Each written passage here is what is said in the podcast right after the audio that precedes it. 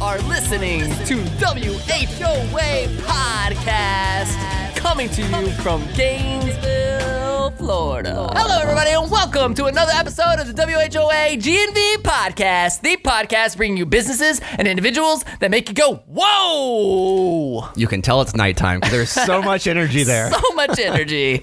I am your host, Colin Austin. My co host is the pen to my paper, the key to my board, and the password to my username, my right hand man, Michael Dees. I actually do probably know a lot of passwords to your usernames. That is so true. You probably, I actually have to ask him for my passwords. true. hey, what's my password to this? I don't remember. Some combination. Of, well, I won't get. Yeah, we don't want to get into that. What's up, dude? Not much, man. How are you this morning? I am this excellent. No, I mean, Yeah, so I mean, used to morning. Yeah. Yeah, you doing we're, well? we're You- recording at night. This Yeah. is great. We got the rum out. We're a little, relaxed. Dude, I don't even know how you're going. You were up at three here. o'clock We got a we got a full house. I mean, this is great. Dude, yeah. I know. The energy is just so You different. saw you saw my post. Three o'clock in the morning, you're having creative juices flowing, and it's uh, nine thirty, and you're still Yeah. going.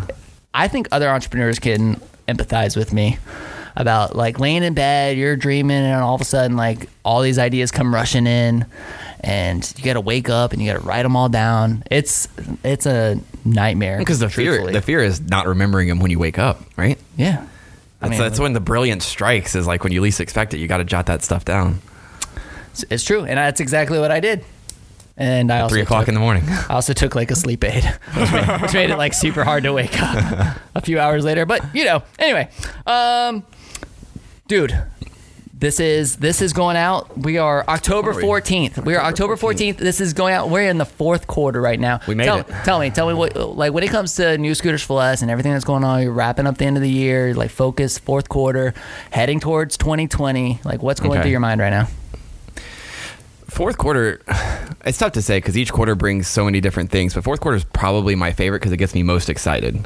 Like third quarter is nice because we have like back to school season, right? But but fourth quarter is like the time to really kind of put pen to paper and plan on what the next year is going to look like, and and that excites me because it's like you know something new.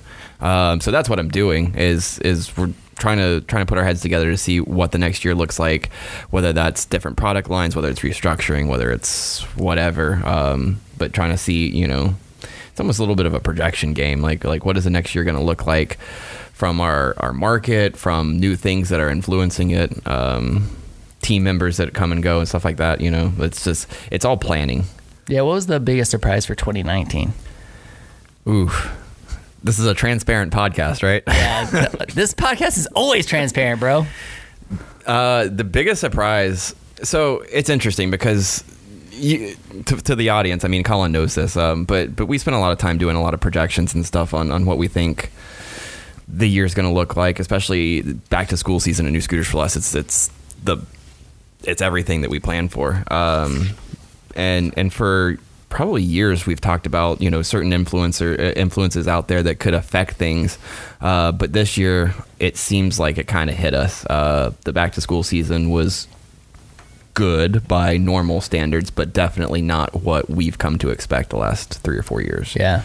and that was that was a surprise not in the sense that like i didn't think it could happen but that it did happen so Yeah. I, I definitely, we've definitely put a lot of scooters on the road. We've saturated the market completely, and, and that's a good thing. I mean, looking Oh, back, yeah, but this is a good thing or is it a bad thing? yeah, um, it's tough because the, I think I mean we've said it privately a lot of times, but you know, I'll say with all due respect to our competition, everybody out there that puts scooters on the road, like our, our biggest competition is is the private resale market. Yeah, I legit said that earlier today when I was speaking at UF. They were asking me about scooters. I'm like, yeah, I'm like, you guys, you students are our biggest competitor. For sure, yeah.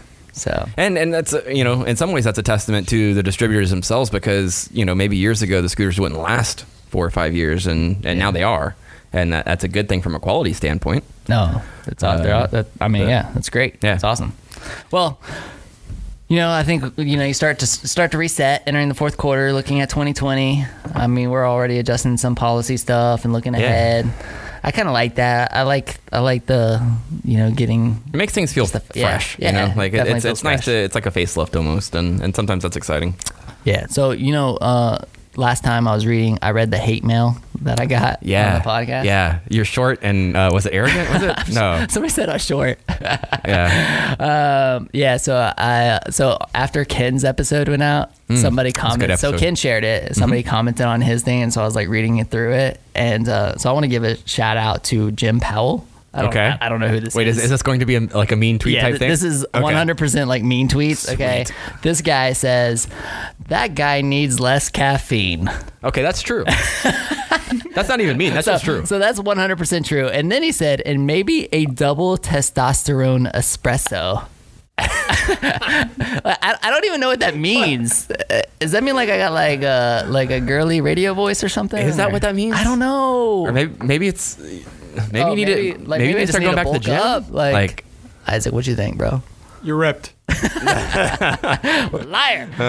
anyway, all right. So hold on. Like before we introduce our awesome guest of today, let me give some love to our sponsors. You guys, this episode is brought to you by Opus Coffee. You guys, they just opened their brand new location at 800 Southwest Second Avenue. Um, they they did that right at the end of September, which like September 29th, which I actually think is legit National Coffee Day. Oh, that's brilliant. I believe. Somebody will have to d- double check that. But so they just opened the location.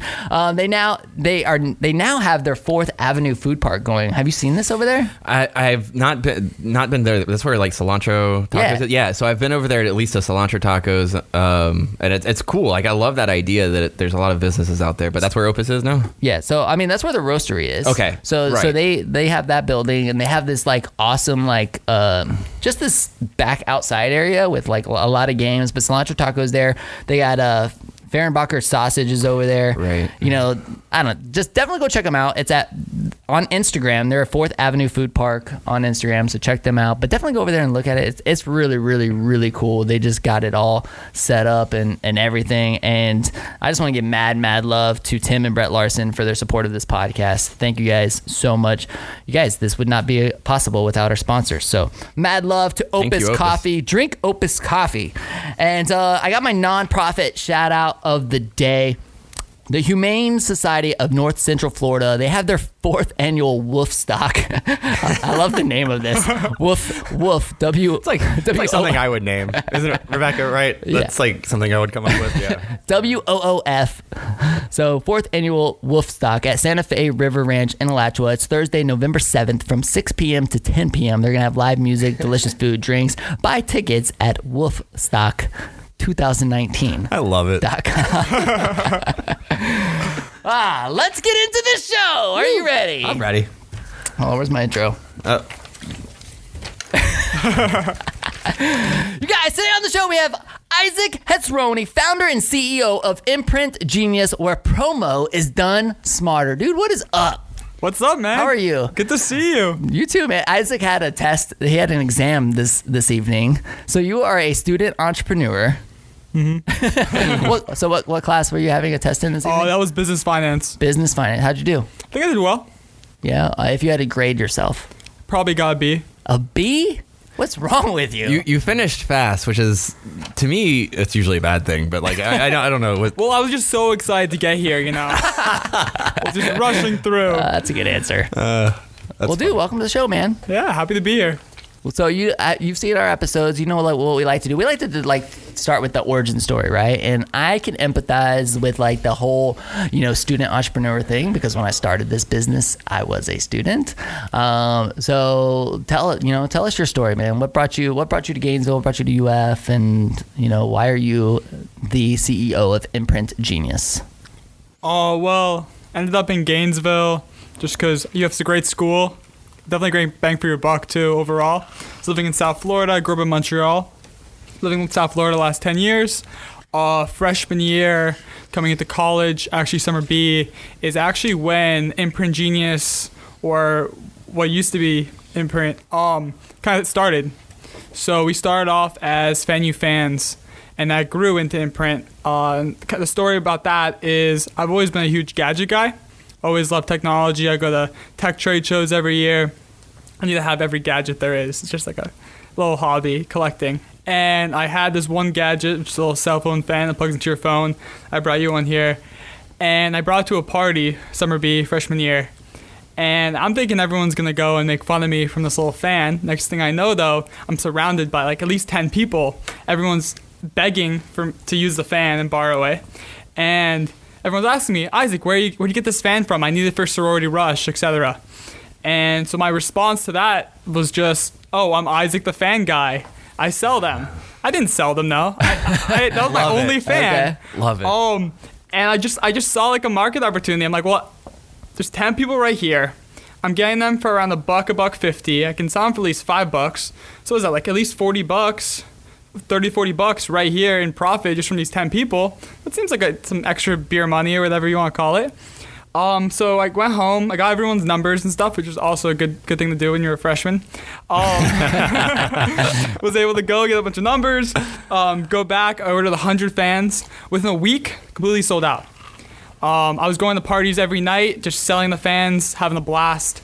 All my friends saw me selling fans, and they're like, they're like, "Wow, I want to sell fans too!" Like it was just a, a fun social thing to do at parties, and you make a little extra money. Um, so I created like a little ambassador program, and somehow that, that just scaled. I mean, people were selling them at football games when fall started, and we were in five different universities. We were, we were selling thousands of fans um, all through like the fall. We had like an e-commerce platform at that point, and we got we got some PR, and um, we got a request to put uh, a company, a city logo on the other side of our fans. And they're like, can we have 1,500 fans with your logo as well as our logo? And I go, yeah, sure. Like, I can do that, no problem. We're doing everything direct source through China, so it makes it really easy to customize. Um, I realized how much money we had made from a bulk deal versus going B2B versus B2C. And I said, what am I doing selling to drunk sorority girls? I should be selling to businesses, right? Um, and then so I transitioned the whole company into a promotion company that had one product. Cell phone fans. That's all we want. Do you want t-shirts or anything else? Sorry. We only got fans. but what started happening was that now we had customers. Um, and then we slowly expanded, expanded, expanded. Um, and there's a lot that went into the, uh, but eventually now we're Imprint Genius. Okay, so how long did it take before you actually made it imprint genius? You're just doing this as like a little side hustle, ordering fans, and then you're like, all right, let me like make this a business. Like, So- how long was that process? So end of fall, um, I started something called IMM Promotions. Now I would tell people it was uh, International uh, Merchandise Marketing Promotions. Uh, that was not true. That was a lie. It really stood for Isaac Makes Money Promotions. um, and that's still our LLC. Like technically, like uh, we're Well, just- IMM LLC. IMM Promotions LLC doing business as Imprint Genius. that stands for Isaac makes money. Isaac makes money LLC. Yep. so I start that and I'm running IMM for almost a year. Then we get a cease and desist, actually, of the most obscure name I pick, right? And there's an IMM Promotionals, which is a t-shirt printing shop, small shop out of like South Carolina. They send me cease and desist. Our lawyers go back and forth. I go, huh, I want to do a rebrand anyway. And then at that point, I was like living in Israel doing um doing an internship, and I just kind of took a lot of time just to build out like what's wrong with the promotional industry, how can we innovate, um, and then I built out essentially a business plan for what Imprint Genius is today. And I came back, so it's been around two years now since we've been Imprint Genius, and it's just been such an amazing ride. cool. Dude, what a great story. So, what year are you in school? I'm a senior. So you're a senior. Yeah. I, oh man, is this? When when do you graduate? Uh, in the spring, at the end of spring. All right, so May. Mm-hmm. You graduate. I mean, you got to be feeling like I was feeling, right? Like the itch. Are you like you got Oh. the itch? You're just like I'm ready to be done. Like the, why why, why am I still Why in am I school? finishing? Oh, it's more than an itch. It's like scabies. oh god. Um, I I, I want to just because I'm already working full time pretty much. Like it's like imprint full time, school part time. Even though I'm a full time student, um, and I just see all my all my entrepreneur friends who are either dropped out or graduated and they're just going on their way, and then I'm just still like, yeah, I'm still in classes. And, Okay, so uh, if you were like a sophomore right now, Mm-hmm. would you drop out? no, No, you. Would um, finish? I still like I still like the idea. I still learn a lot. Like everyone's like, "Wow, you probably don't learn anything in college." I'm like, "No, I learn more than the average person because I can. I'm in class and I'm interested in certain topics, and then I can go and apply everything I'm learning in class directly to my business. and I Okay, can like relate it. You can get the feeling that he doesn't agree. Yeah. So, so for example, I just took a professional selling class uh, with uh, Dr. Tufts, and it was all about psychology as well as building out sales processes and uh, building out your pitch and going through an entire sales process with a customer. And while other people would have to do it about theoretical businesses or Fortune 500 companies, I was able to write everything about my personal business, and I was able to go through the buying process and really uh, build customer personas, uh, go through the whole process. And after I used built all those documents for class and I was able to apply them in the real world, now these are documents that we have in our training guides that all of the new sales employees have to go and read through and learn and utilize. Uh, that principles of management, I'm learning new management tactics that I can go apply right then and there. Principles of marketing, I'm learning new marketing tactics maybe I didn't think about uh, that can apply right away.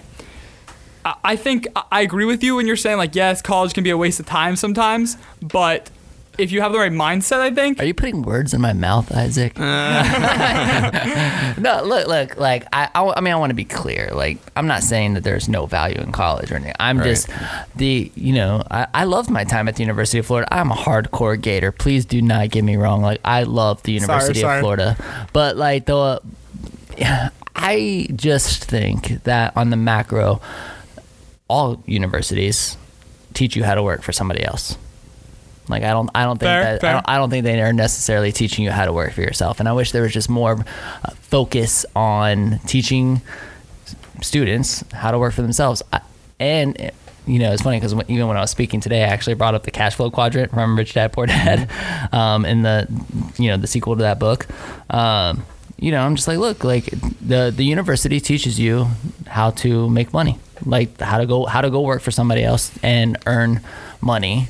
But I want more students to be focused on learning. I like the things that I wish I would have known when I was in college was like how to invest to where I could make my money work for me, not go out and work for my money. And college teaches you how to work for your money. And so I don't know. Don't want to go like I don't want to like like go so far like too far down that rabbit that rabbit hole. I know that we talked a little bit about that kind of stuff with um you know uh, James DiVirgilio when he was on the podcast and everything. But um you know I I I love the University of Florida. I love. Uh, uh, again, hardcore Gator, and I'm glad that you're getting a ton of. I mean, that's awesome that you're getting a ton of value out of those classes. Um, you know, so Mike, don't make me feel like Mike's like you can tell that Colin doesn't agree. No, I mean, like, I mean, I've heard you say before.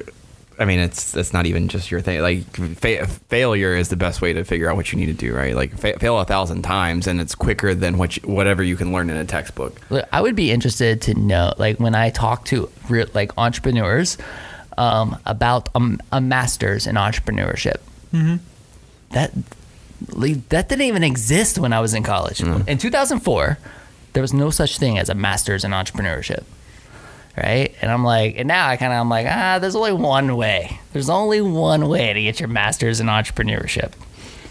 That's to go and start a business. I agree with that. right? Like, and and I, I don't know. Maybe the university's doing that. Like, I'm honored to go back and speak at these masters in entrepreneurship classes. You know, and, and I, I'm telling them the same thing. I'm like, you guys need if you want a, a real master's, like, go start a business. Like, learn learn entrepreneurship by starting a business. That said, I think it is interesting that you come from a certain perspective where I, I, think something is lost if you're doing these reports, these documents, all these kind of things on these Fortune 500 companies, these companies that you don't have any relationship to, but when you are doing it on something that you you own, you're invested into, I think it's a different perspective.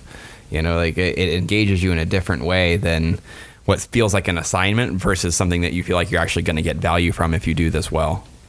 And I think that that's a, an interesting thing. Um, I mean, like you said, they didn't have that whenever you were a student. So everything that you got of value, well, I won't say everything you got, but like you had to learn by creating your business and seeing what worked and what didn't. Yeah. But and I and I'm honored every time I get to go back and speak to the students, and I do that a lot. Like I speak in spoke in a class today. I'm going to speak a class next month, and I do it probably three or four times in a semester, and, and I love it because I feel like I get to you know, kind of address the things that don't necessarily get addressed in 2019. You know, here we are, like starting to enter to the, you know, we're 2020 is right around the corner, Right. and you know, some of the things, um, even things like resumes. Uh, how much This is always a fun pressure? topic. Yeah, how much pressure? How much time are they like putting on you about your resume? Oh, it's ridiculous. Oh, I remember. I'm not gonna say the organization, but I applied to an organization, um, it, NUF in the business school, and it was just after I got like a really great award for entrepreneurship and like top in the nation type of thing. I apply, and I get denied first round for this this business based leadership group, and I go I go in and I see why did I get denied, and he goes, well, your resume is fantastic. But the issue is, is the formatting of your resume, and we actually uh, weight the formatting of your resume higher than the contents for the initial round. So I was denied Based, on, the, formatting. based on the formatting of my resume versus the content. And see, and like, so today, I'm speaking to this class, and I'm like, I'm like, I'm like, hey. I'm like, hey, you guys, I, I, you know, I know that, I know that there's a lot of pressure on you to have this perfect resume. Um, I just want to let you know that there's a lot of CEOs like myself that you'll be lucky if we glance at it. You know, the first thing that I'm gonna do, I'm gonna go Google your ass. Oh, 100%. I'm gonna go look at your social media. I'm gonna see if you have a portfolio online. I, I tell students all the time, I'm like, it's more important for you to have colinaustin.com and actually put the, your activities, the things that you're involved in, put your resume, show just show everything through this online portfolio because get the CEOs of tomorrow are 37 years old or 47 or 57 but they're you know the the ones that are like you know 60 plus like they're retiring guys. They're retiring. And we just they don't we me as a 37 year old just I don't put as much emphasis on the resume. I'm more interested in your portfolio of work I mean, I totally agree. Uh, it's just you know, and so that's why it drives me crazy when I see you know all of this talk about you know the um, the importance uh, of a resume. to be fair, you asked me how I've uh, stayed with you this long, and, and the number one reason is actually because I haven't done a resume since 2004, and I just don't want to. Stop it! Thought about it, but the formatting was so That's funny. complicated. He's like, I don't want to redo. I my just don't want to think about it. I don't you even know? want to work on that. Cardstock font, I, I don't know. Well, it's funny. I you know I'm constantly coaching students on how to how to stand out. You know, like, and it, when you do make a resume, I always like pull. up- I always uh, refer back to that movie Legally Blonde, where it's like it's like pink and like it smells like perfume smell, I'm like, hey, at least it like stands out. You know, because you think about it, like you're applying for positions, you have all, you know. Here I am. If if I am a, a 65 year old CEO, like, and I'm looking through a stack of resumes, or the HR department of some fancy, you know, organization looking through resumes. There's a lot to- What like what are you doing to make yourself? There's a lot out? to be said for a memorable one, and and you probably know. I, I'm thinking of a, either a book I read or something that we've talked about before, where somebody delivered a dozen donuts, and their resume was actually when you flipped up the lid to the donuts. Oh yeah. I, I don't remember if it was a book or, or something, but like that stands out. Even though I can't cite it, like it stands out as something that was like, wow, that, what a baller move that is. So like, I think that there's a chance there if you're gonna, if you know who you're applying to. I mean, that's the first thing is you have to know Absolutely. who know your is audience. doing the hiring. Know your audience. Um, but but what a baller move something like that would be to to make a connection and to stand out if that opportunity is there. But if it's just your standard paper resume sitting on someone's desk, like okay, and it's not even it's not even people reading these resumes half the time at the major, major organizations. It's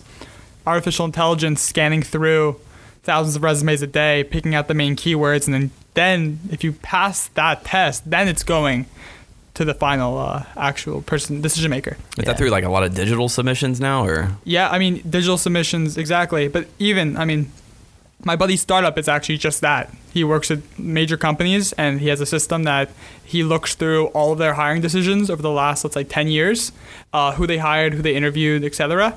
And then based off of that, then build builds out kind of their preference, and then is able to scan through thousands of resumes through their system, and then tell them which people to actually interview. that's wild.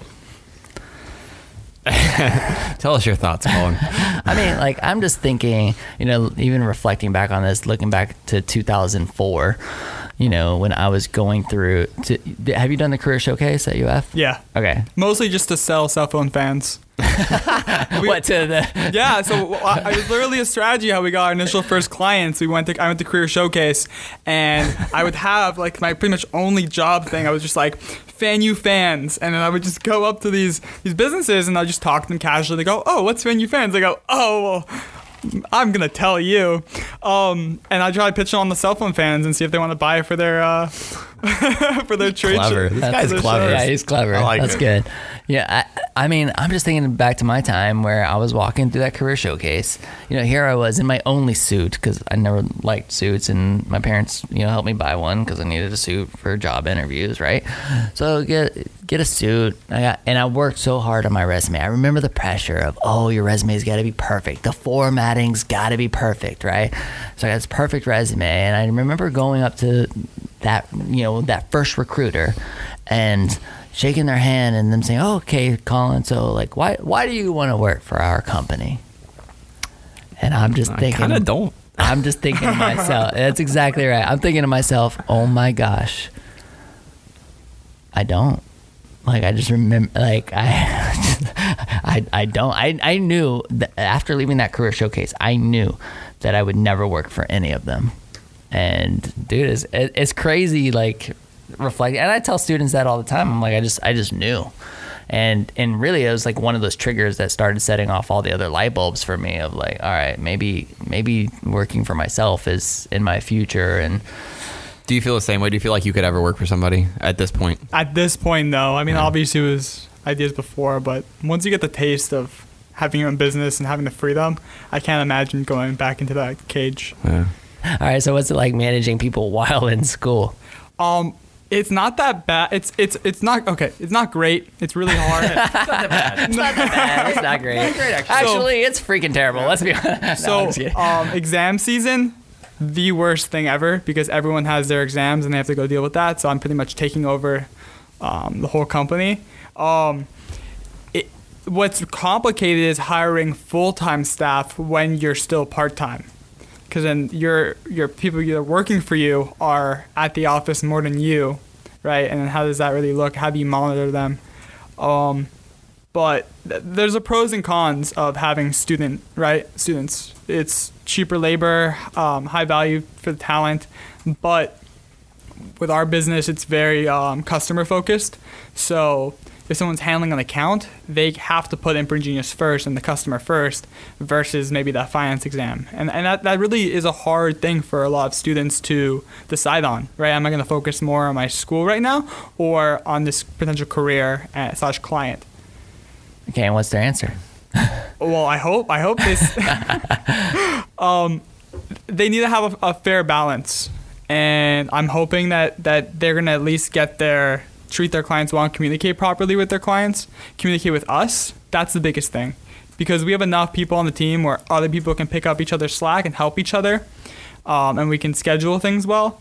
Uh, but if people aren't properly scheduling and, and probably working with each other, then that's when chaos happens. Okay, so how do you manage, you know, I guess what tactics, what things are you doing in your day to day to actually manage running a business and going to school? Like, are you just scheduling out your day to a T? Like, I mean, It's to a T. It's this is when I'm going to the gym. This is when I'm waking up. This is when I'm showering. Sometimes I mean, like it's it's very very exact scheduling. Um, not I mean I'm not. I, I don't think anyone really should but like play video games, watch TV. Like that's just a waste of time. When I could be work either educating myself or working on the business. okay, so how many hours in a week are you dedicating to your business while while being in school? Um, probably 60 hours a week. Really? Yeah. So I'm I'm at the office pretty much nine to six, seven every day, uh, unless I have some classes to go to, and then on the weekends as well. So, I mean, are you working at home or do you have like a space? We have a space in the UF Innovation Hub Okay. right across from the sponsor, Opus Coffee. Okay. well done on the plug. Well done on the plug. Nice job there, buddy. We're, we're very excited for a new little meeting space and some, Yeah. some high quality coffee Dude, it's across like the it's literally right across the street, and they have a conference room. It's pretty cool. Yeah, that's awesome. Thanks, Opus. Uh, there, there you go. So I mean, you know, what like what advice, like what would you give to what would you tell other students who want to be an entrepreneur? Like now that you've done this, like would you start while in school or would you like all right, now kind of learned, I wish I would have waited until I was just done or like I mean, what what advice would you give to other student entrepreneurs? Uh, there's no doubt in my mind. Start when you're a student. Start as young as possible. Um, worst case, you fail and you're another broke college kid. like you have no responsibility at all, really. You can you have the support, so you might as well try things out. Uh, because not only are you going to get experience from it and potentially build out a business long term, but even if you don't, it's going to build out your entire network, your connection base. It's going to give you that like priceless experience. Um, and to be honest, the best connections that I've made, and the and I think like the re- only reason that we're actually starting to like actually scale up is because of me having something to show. Like Imprint Genius is my resume, and I'm able to go and meet high profile people and and carry myself because I have Imprint Genius behind me. Um, that GPA is not going to come up in a conversation, but having my company there adds that legitimacy that's going to help you um, so much long term. So if you're a student, just do it. Do something. Even if you're making no money, even if you're losing money, um, you're still going to come out net positive. Talk to me a little bit about like the the funding and stuff. I mean, but is was it just based off, you know, the orders that you were getting? Like you go sell an order first, and then that pays that pays for, you know, whatever you have to do, or like did you need, or did you have capital up front in order to get this thing off the ground?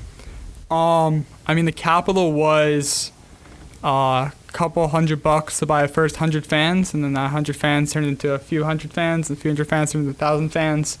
So you just Um, kept reinvesting the profits. Reinvesting, zero investors, 100% equity I still own in the company. And I think that a lot of startups nowadays um, are very investment like happy and they're just going to throw away equity. If you can bootstrap and you can get to revenue quick, that's your highest um, kind of indicator of success, in my opinion. Um, there's a lot of unicorn. I mean, unicorn startups make make the market and makes entrepreneurship, but I think that we put too much focus on those unicorns, and I don't I don't think people when they think of entrepreneurship they don't always think about hey like I'm gonna just go sell custom T-shirts or whatever it is to start off because the best ideas don't always come from you brainstorming. It's the constant adaptation. Now, when I started selling cell phone fans, I know that we'd be creating a new type of digital marketing and physical marketing strategy and doing RFID tag t-shirts and custom Alexas and, and change the way people look at promo. Never, because I wasn't involved. But once you kind of dive deep, that's when the good ideas come. So stop focusing so much on like the next Uber and start figuring out how you can get yourself involved in business and entrepreneurship today. That's good advice.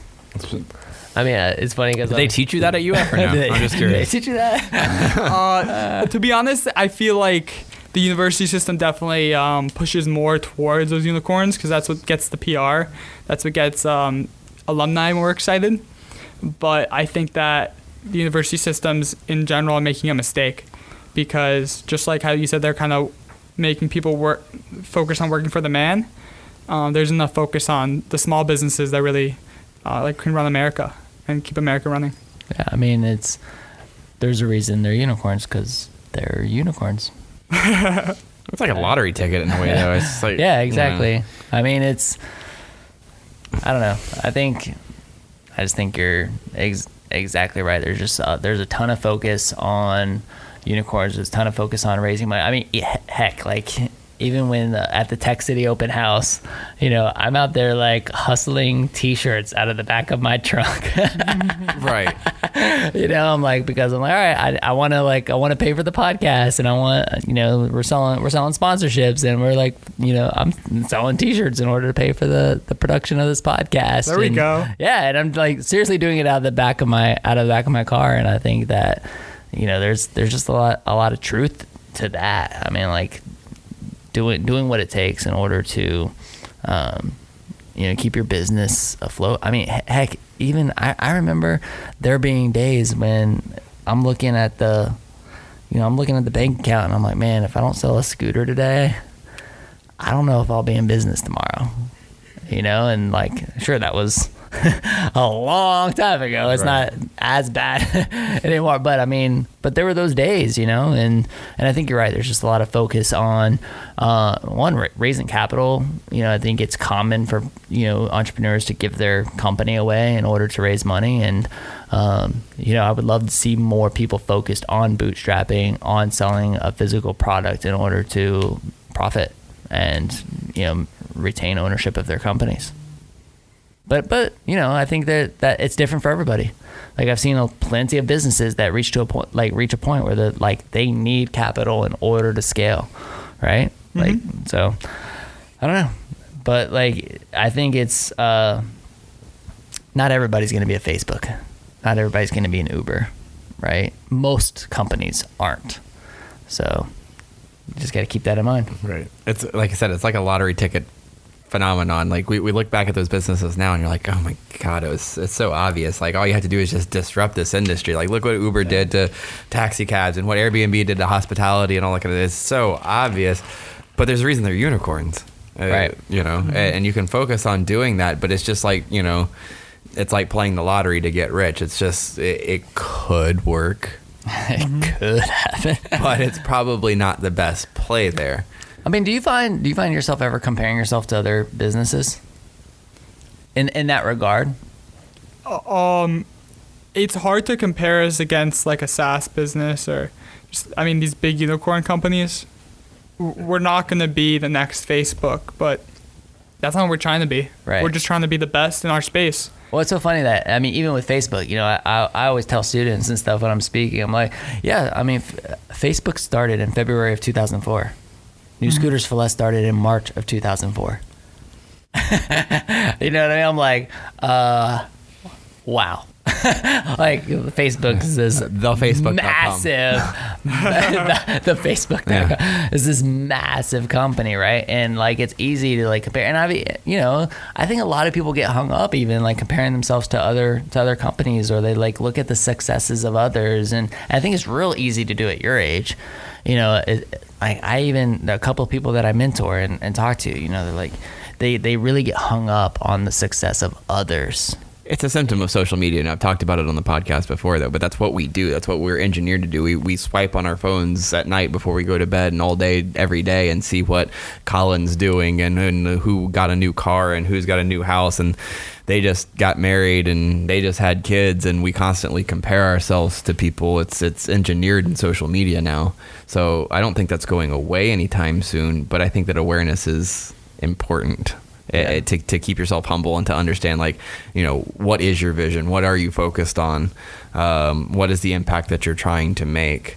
Uh, rather than getting lost in all of this comparison you know some the grass is always greener for somebody and somebody's always got it better somebody's always got it worse you know but but what are you doing what is your mission to you know achieve what you're trying to do with your company and and focusing on that versus trying to compare yourself to others i think is is key but Yeah. that's my diatribe. I probably say that like at least every other week on this podcast, but it's it's true. I mean, like social media plays that part, and and I, I won't even say it's a negative, but it's just something we have to be aware of. Yeah. It's true. Good job, Mike. Proud of you. Ah, thanks. you you're the social media um, you know capitalist, and I'm the one that tries to bring it back to the you know we don't need it. No, we do need it, but It's good balance. I love social media. Yeah, I mean, and it's done well for you. I mean, it's it's, it's super important. Uh, what you don't want to do is not respect it because it does have power in business and and psychology and everything. But Well, I mean, like uh, the the power in it, for me anyway, is that I, like I've realized the potential and the ability to build real relationships through it, mm-hmm. and the opportunities that come from building those relationships. Like uh, the the amount of relationships that for me that I've established through social media first, you know, it, it like it's just my it's mind blowing to me because it starts there. I get into a conversation with somebody through what I mean, heck, just say Instagram direct Right. message, right? Like st- start a conversation there, and then it's like, hey, like yo, let's let's meet up sometime. Let's let's grab a drink. Or let's grab coffee, and and that re- leads to a real business relationship. Like, I mean, that, that that's the power of it for me. Um, anyway, that was completely. But it can be it can be consuming. it can be consuming though if you spend too much time. I don't know working on it and, and like I said, consuming that. But but you talked about your your everyday and and the fact that you you don't find much interest in video games and stuff like that. So do you do you ever feel like being the CEO of this company, like that you're making a lot of sacrifices that you're I don't say that you'll regret, but like, you know, I had this conversation with a, a roommate recently that was like, you know, people always say, oh, well, when you're in college, you need to be experiencing X or Y or Z, and, and you're focused on your career and you're gonna you're gonna miss out. Do you ever feel like because this is where you're at in life, you're focused, you've been hustling fans at career showcases and whatever, that that like you're gonna look back and be like, ah, like maybe I did that too soon, or I wish I would have focused a little bit on this and maybe not so much on on the career. I think people can. Um, I think it's all about your balance, right? Like I, I do work a lot on the imprint, but I do try to spend as much time as I can, like with friends, and I go out and I have a regular college lifestyle. Um, people are almost surprised and they're like, "Oh, you have a company?" Like I didn't, I didn't even know that type of thing. Maybe that's not me not marketing properly on Instagram, but um, I think that I, I'm a lot further along because I started in college because um, it's just like The comparison's like um, if you're like 70 years old and you're running a 5K, the chances of you coming in first place is a little higher, right? So it's the same thing. It's like there's only so many people actually doing stuff and like running companies in college. So my circle that I was able to I'm able to build with the other people that are actually doing stuff um, is able to uh, push me a lot further, and I'm gonna it's gonna pay its dividends down the road.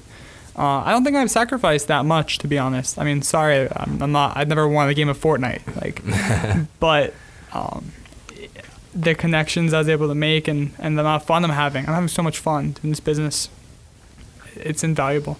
When you're when you're building the team, you said I mean in our notes it says ten, and you said you're up to fifteen team members now.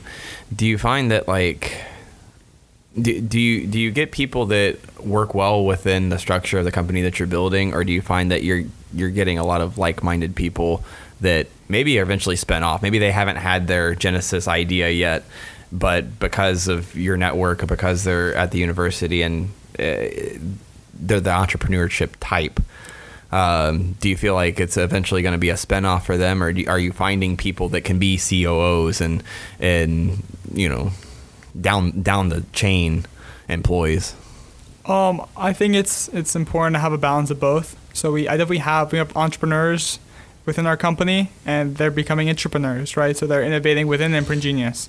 And I hope that they go and they spin off and they build out their their amazing company down the road and that this was kind of like a platform for them to do that because at the end of the day they're not going to be the best COOs, right? They're gonna, but they're gonna be fantastic at helping scale our business.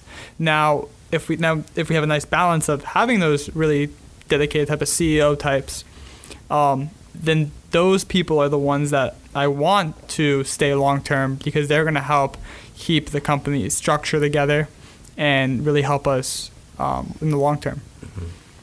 It's tough. It's it's tough to find, especially in, in the college environment, because you do get a lot of turnover, for lack of a better word. I know I know we talk about turnover a lot, but just like people that you, we, we talk about college students and and the the value proposition is there because they're cheap labor, but they're super talented and especially if you're in a bootstrap mode, it's important to keep them for as long as you can. But the longer you stay in that bootstrap mode, eventually those people are going to start looking for other opportunities. They get mm-hmm. tired of waiting.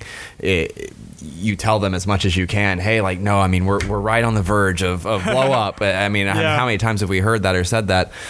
But eventually, it's just a promise and then they go on and, and it's tough to i mean it becomes super important to keep communicating vision and to have have that faith with your staff but it's it's hard when you're constantly employing college students because they want. I mean like they especially not to go down this rabbit hole but but it, college is expensive. And and you can you know for a year or two bootstrap your own life and, and and hope that it pays your bills but after a certain point like those bills are coming to collect and you've got to pay. And if you get something that you know comes along your way even if it's just a, a moderate increase that starts to become more important. I mean you don't want it to but it, it's it's tough. And, and and losing talent i think is the hardest part for any startup.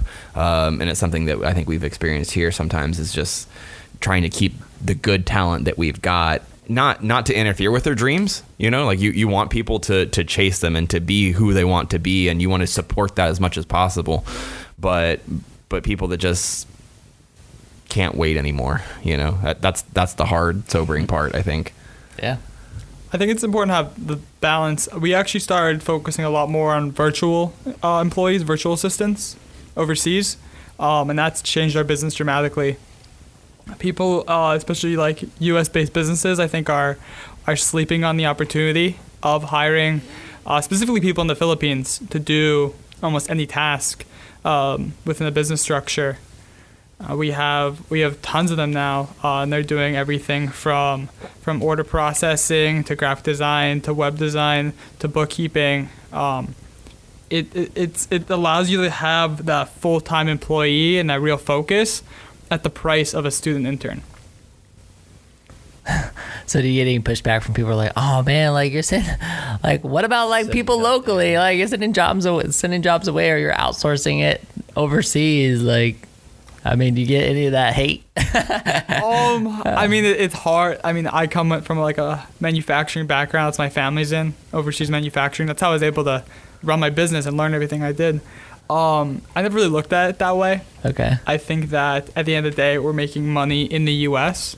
and we're building up business in the U.S. and then we're also providing freedom and jobs to countries that might not have the opportunity as well. So I think there's two. There's a kind of like a kind of a holistic view of the whole world growing through the connection of technology, um, and I think that my company can grow a lot bigger and make more impact down the road by having virtual assistants that allow us to scale versus hiring students which are going to make us less efficient that not treat our customers as well enough not have the turnaround times we want um, it, I, ultimately i think it's adding more opportunity to the us and entrepreneurship market and it's adding more opportunity to the overseas market Do you think that perspective comes from? I mean, you said you were born in Montreal, Yeah. right, and then you spent a lot of time in South Florida, which is its own community. uh, and I know you're in Israel, but and even in our note says that you're pretty well traveled. Do you think that perspective comes from that, the fact that you're well traveled and you have that kind of connection to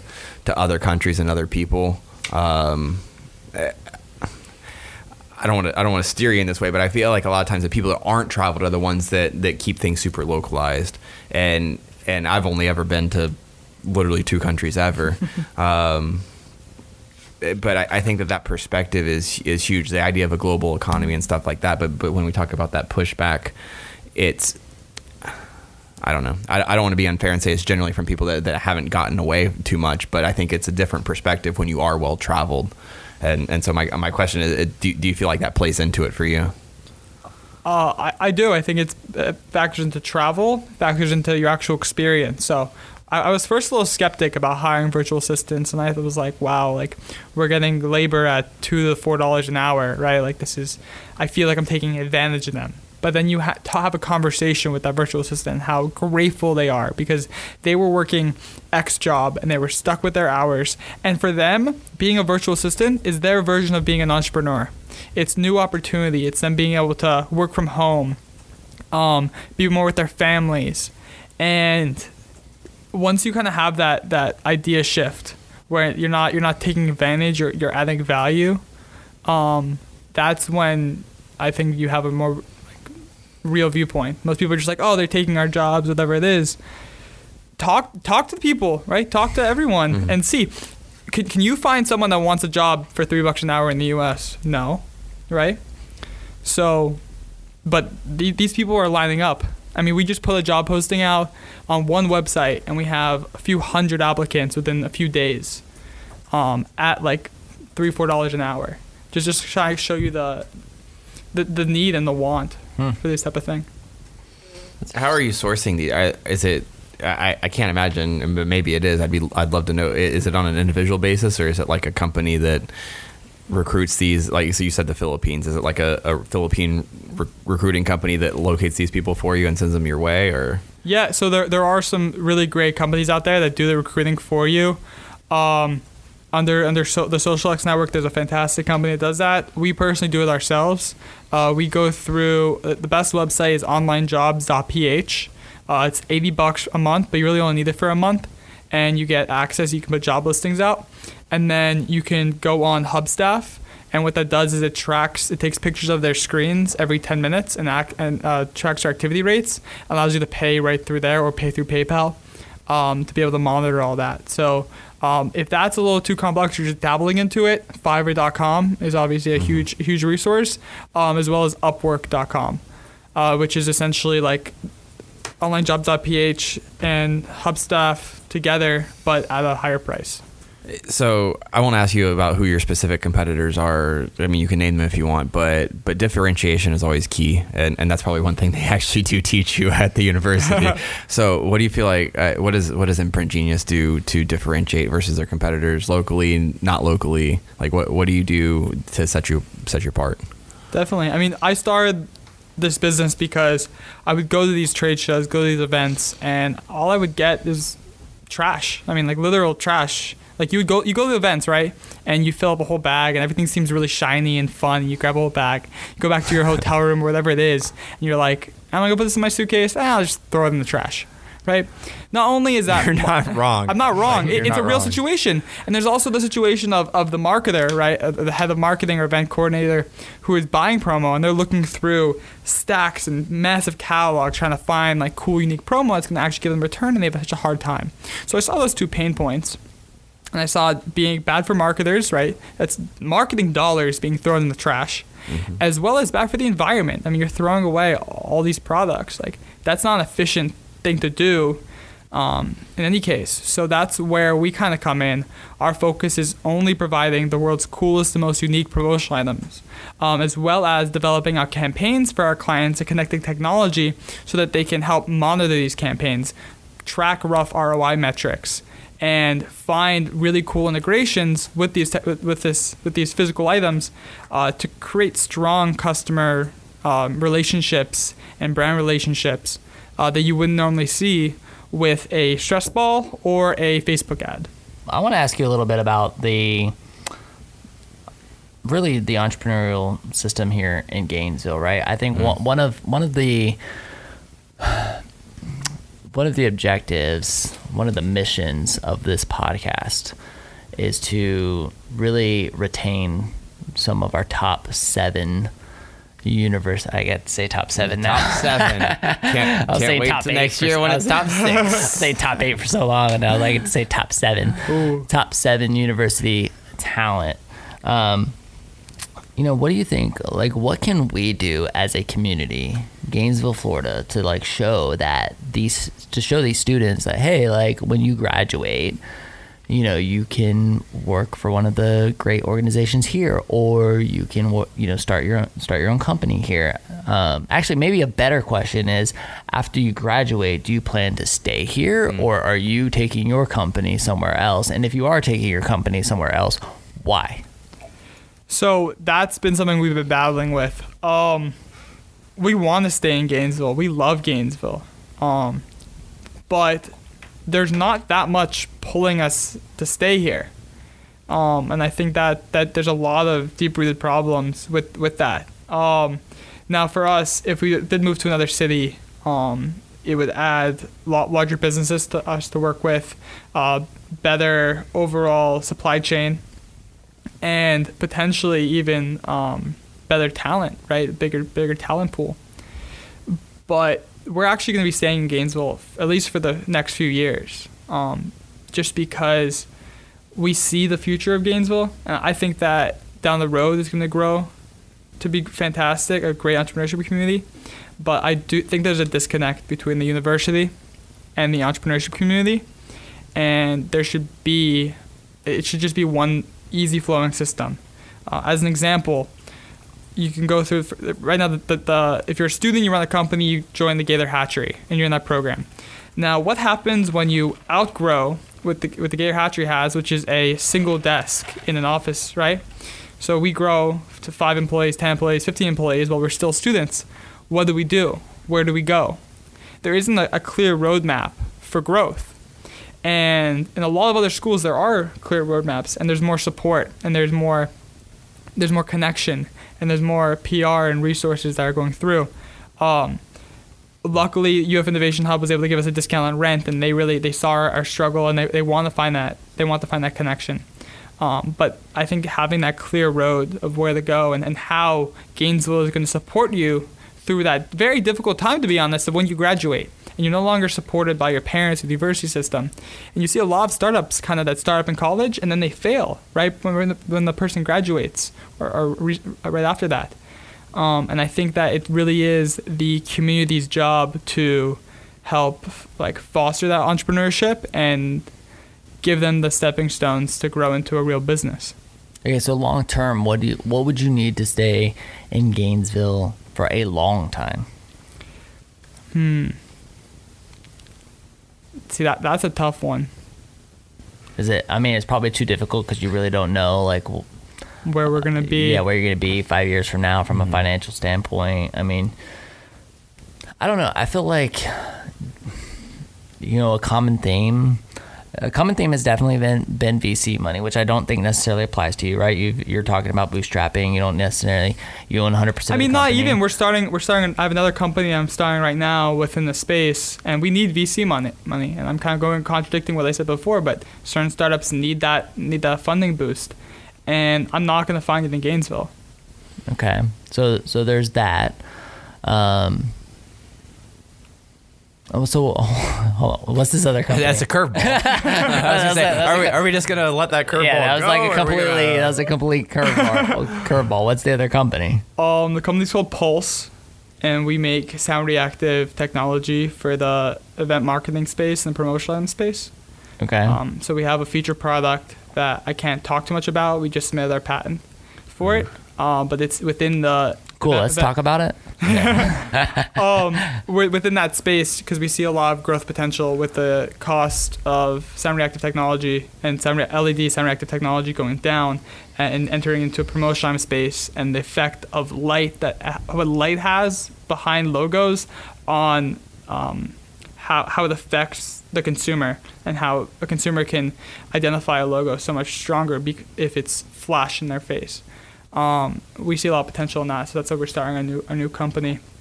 Uh, that's kind of like a sister company to Imprint, and going to be more on the supplier side versus the distributor side, which we currently are. And um, I mean, Gainesville's not the place. I don't think it's ever going to be the place with VC money. Now, can we bring in VCs from other places and and try to push us out so people know about Gainesville and the VCs of of San Francisco are looking at Gainesville? Probably.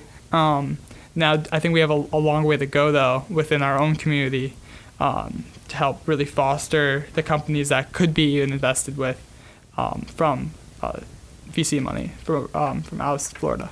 Yeah. I don't know. It's interesting because I constantly I constantly hear that about this community is that this Gainesville is a great bootstrap community. It's a great place to to start a company. You can't it's a, scale here. It's a great it's a great place to grow a company, Mm-hmm. and then you have to leave because you can't You you, can't it. scale. Yeah, you can't scale, and you got to leave. You got to go to the big city, and it's a, a common theme, something that I continue to see. Um, but I hope that you know long term, you know these are the types of things that we can talk about and and look at changing.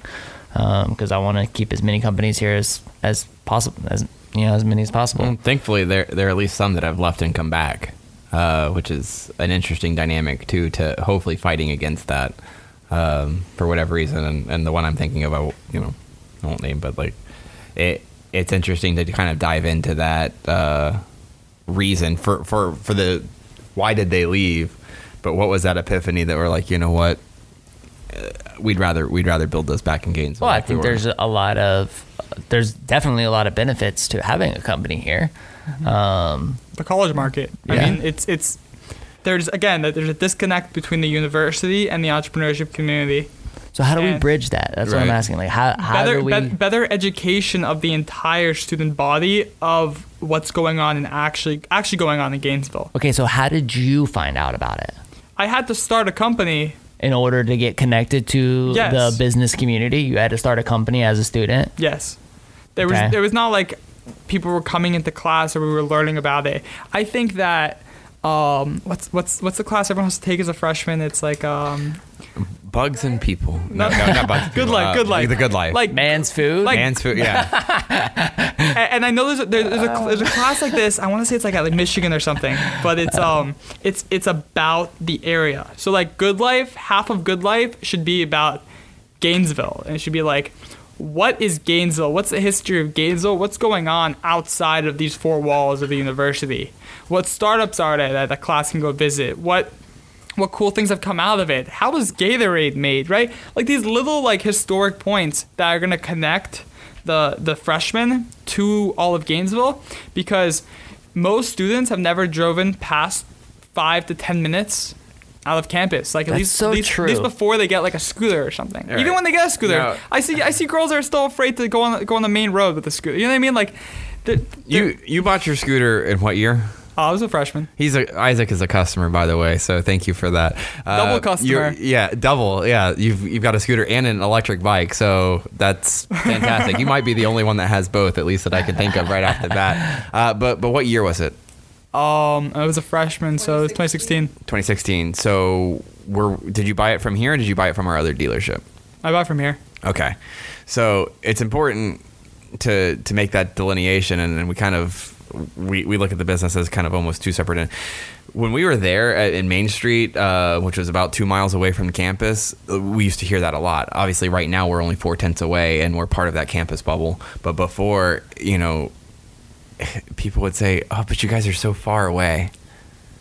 like it's two miles. Are we? it's like where did you where did you grow up? You are far. You are far to a freshman who literally only knows the four walls. But but I think that that's interesting because like I mean I grew up in a uh, I would say a small town, but it wasn't like a super rural area. But like I drove three and a half miles to high school. So what is what is two mile? Like what kind of world are you living in? And it's two miles. But now, and that was years ago.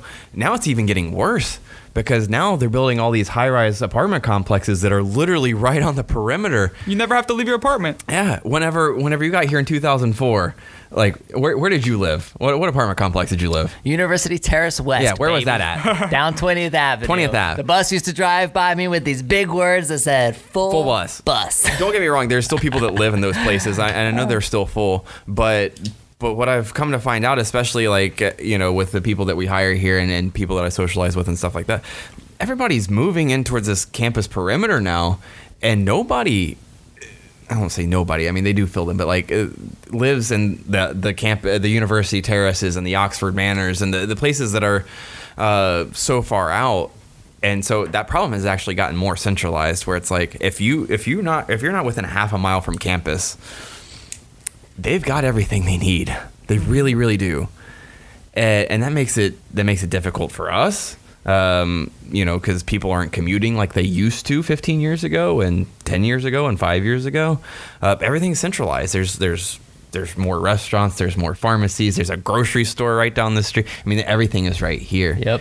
Um, and I think from a, I, I, sorry, I a little bit lost my train of thought, but I think from a back to a centralization, Gainesville, Gainesville needs to focus on being Gainesville. But I think a lot of times it's like a kind of a good bad. Like we often hear Gainesville is like a Portland light or an Austin light or, or pla- places that like you've kind of got that Boulder. Uh, I think uh, Rebecca and I were talking about Boulder the other day. Places that have this like interesting, quirky vibe that, that Gainesville had and and I think needs to hold on to. But I think what we risk a lot of times is where where we're focused on growth is we're losing some of that interesting quality. Um, the, the things that have been bulldozed to make play make room for these huge uh, apartment complexes, we're, we're losing character. And and I think eh, you know you you mentioned the freshman level class. No, I think it needs to be the uh, what do you call it? Um, preview. I, I think we need to be hitting them with with preview. Like this is why you need to come to the University of Florida. Not you're already here, and this is why you should stay. But this is why you need to come to Gainesville. Once you get here, fall in love with it. But this is why you need to come, and I think we need to be hitting these people sooner. But but what do we have to pitch if you don't have that like interesting vibe? If you're just kind of becoming a cookie cutter community like every place else.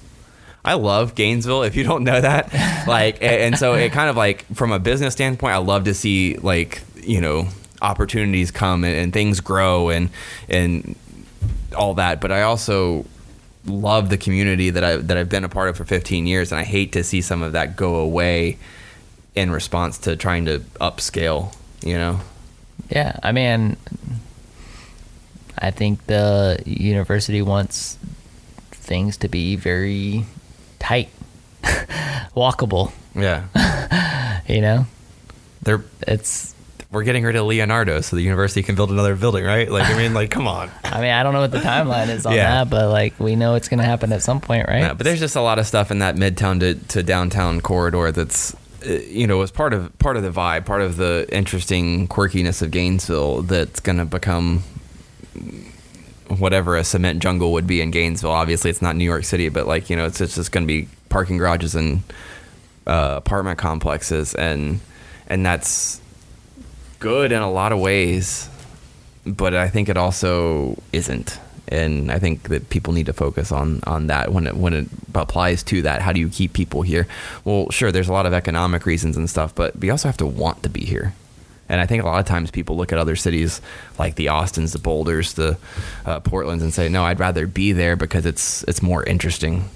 You know, I don't know. I, I I think that yes, we have to keep the Gainesville culture alive, but if we want to be that city that's lucrative for businesses to stay and for people to come to, we need to be modern as well. So I think having that mix, and um, I get I'm probably gonna get backlash, but like I support the idea of tearing down Midtown and putting up more high rises and businesses, um, and and office space and whatever it is, because it's gonna keep the community tighter and keep business and, and people all together and make it a more modern place. And I think that our quirkiness is gonna stay and push through that. Um, what keeps it there? the people, like the the people and See, the the, pro- the only problem with that, and, and I'm, I'm not arguing, but the only problem with that is He's the peop- arguing. the people change. the people are on a four year rotation. I mean, like obviously there's locals here and there's people that stay, but the people are on a four year rotation. That's that's as um, uh, Fair, what- yeah, fair. you know, like ever changing as possible. So I mean, in a lot of ways, the city is only as new as the last class that has started and come through. So there's a lot of volatility there. but is it, is it the students that are, are shaping the culture or is it the local businesses and local people? I think I think they will be more so if the relics don't exist. Fair.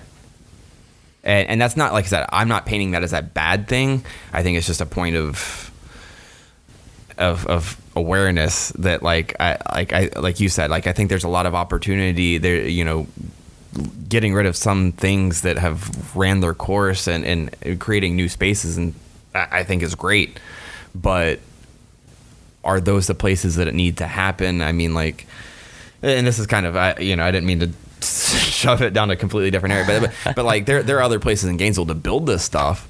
Um, why do we got to bulldoze relics that, that people five years ago cherished and 10 years ago, alumni that come back and, you know, where's Burrito Brothers at? Where's the Swamp Restaurant at? Where are these places that people used to cut their teeth at?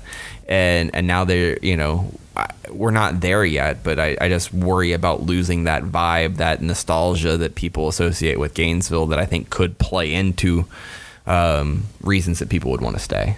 Hmm. These are interesting perspectives. Do you have one or no? I mean, I'm.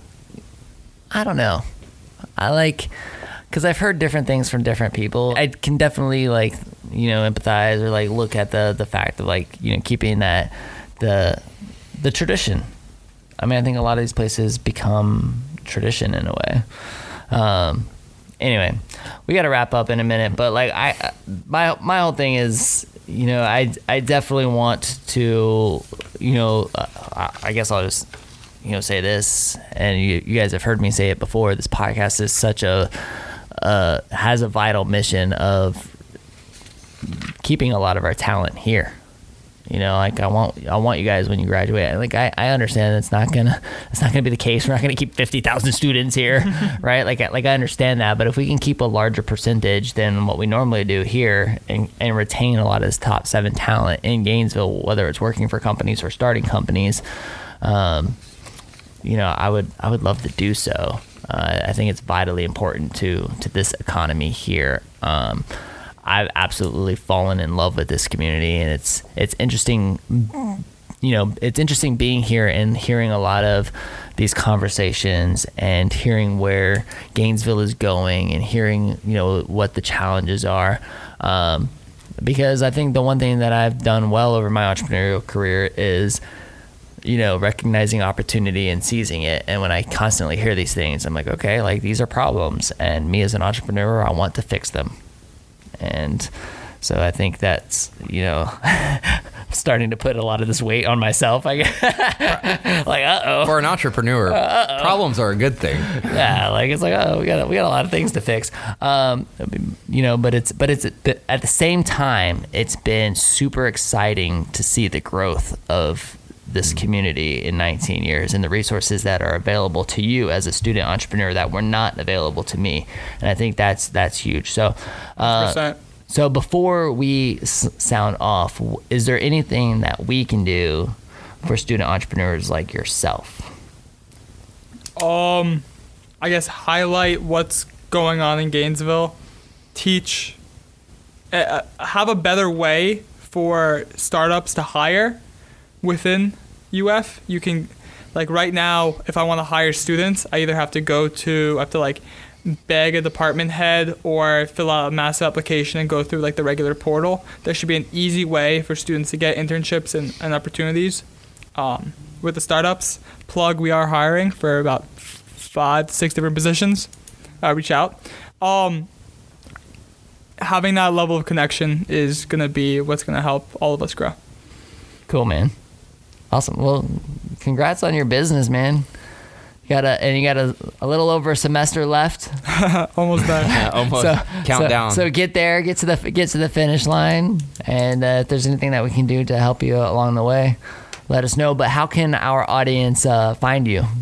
um, at Imprint Genius, uh, imprintgenius.com. Um, me at Isaac Hetzroni. Reach out to us. Come by the office. Uh, UF Innovation Hub.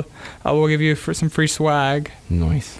Or or you'll meet them at Opus Coffee. Or, or yeah, the actually, no, no. We will be meeting you at Opus Coffee for a, a quick uh, chat. You could ride your you could ride your e-bike over to Opus It's Coffee funny. just I want you street. guys to look during the workday in front of you at UF Innovation Hub. You will see three Bintelli M1s that were all purchased by Imprint Genius employees in front of the building. That's awesome, man. Well, dude, thanks for the business. dude. Yeah, thanks for the, you need to help for the us support. start the the e-bike, revolution. Plug. We just- e-bikes yeah. are are the are awesome. They you don't have to pay for parking. You don't have to. You can put them anywhere. You can ride in the bike lane. They're better for the environment. um, buy scooters, but also buy right. right. But but if you want an scoot- e-bike, buy an e-bike from New Scooters for less. New new e-bikes for less. NEB, NEB for L. Literally, I've never. Uh, we were I've talking never about that the other like in, uh, in EB for L. Uh, We'll figure it That's out. We'll figure One it thing I could definitely say about that product, I've never seen anybody that got off of it after a test drive or owned it for a little while and was like, man. Dude, everybody has a huge smile on their face Yeah, they after they like it a ride one of lot. those. It's so cool. But, they are really cool. But So buy e-bikes. cool. Well, hey everybody, thank you so much for listening. This is the WHOA GNV podcast, the podcast bringing you businesses and individuals that make you go. Whoa. That was great. it's like Joey Lawrence. great. There. Whoa. Isaac, your best whoa, go. Whoa. That was the best one, huh? That- that- yeah, that was terrible. You're gonna you're gonna get mean tweets after that. Oh, maybe. We'll see you later. Bye.